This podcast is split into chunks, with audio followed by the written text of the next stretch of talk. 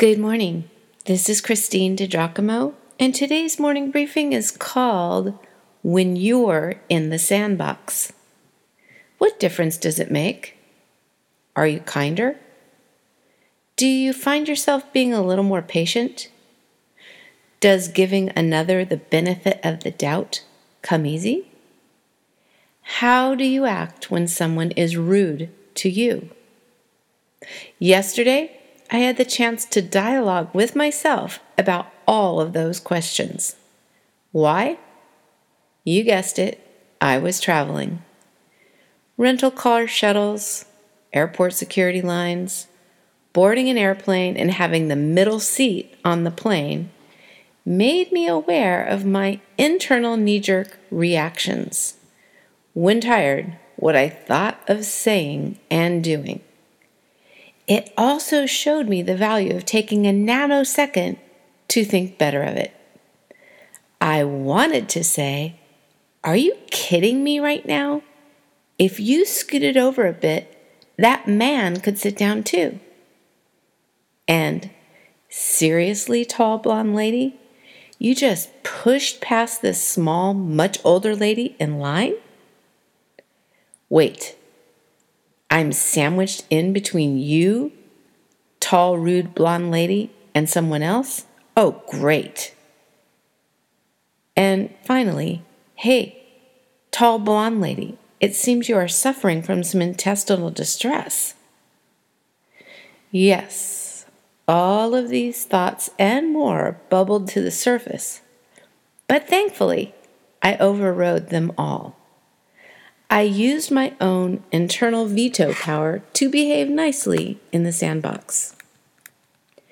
Paul was not writing to people who flew on airplanes or used rental cars or passed through airport security.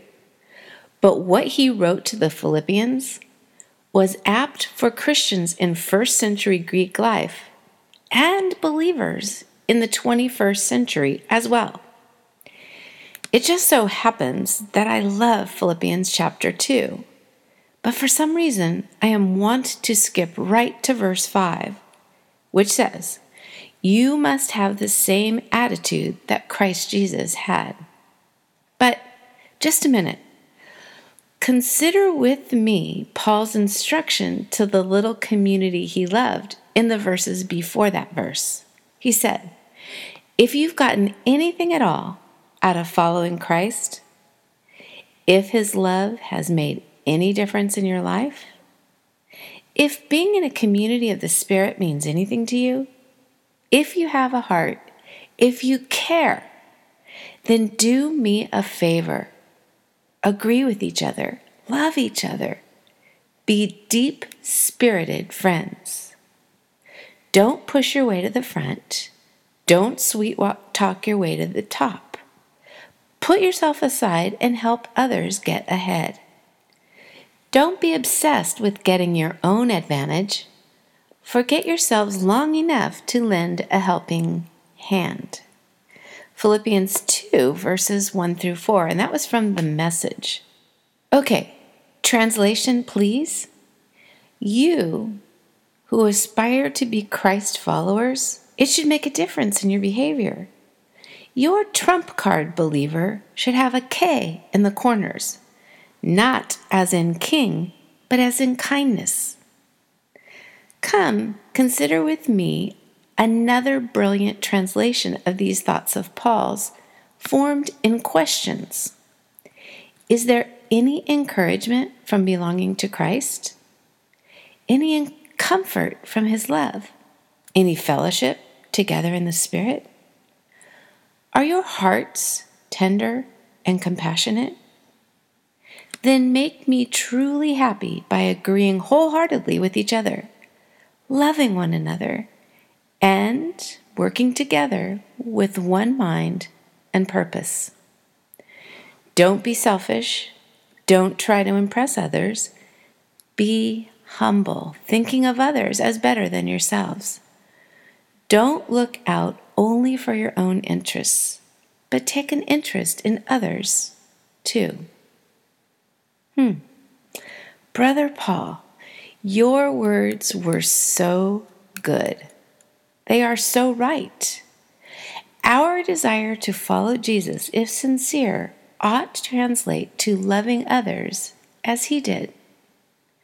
Jesus showed us a better way, in part because of his humility.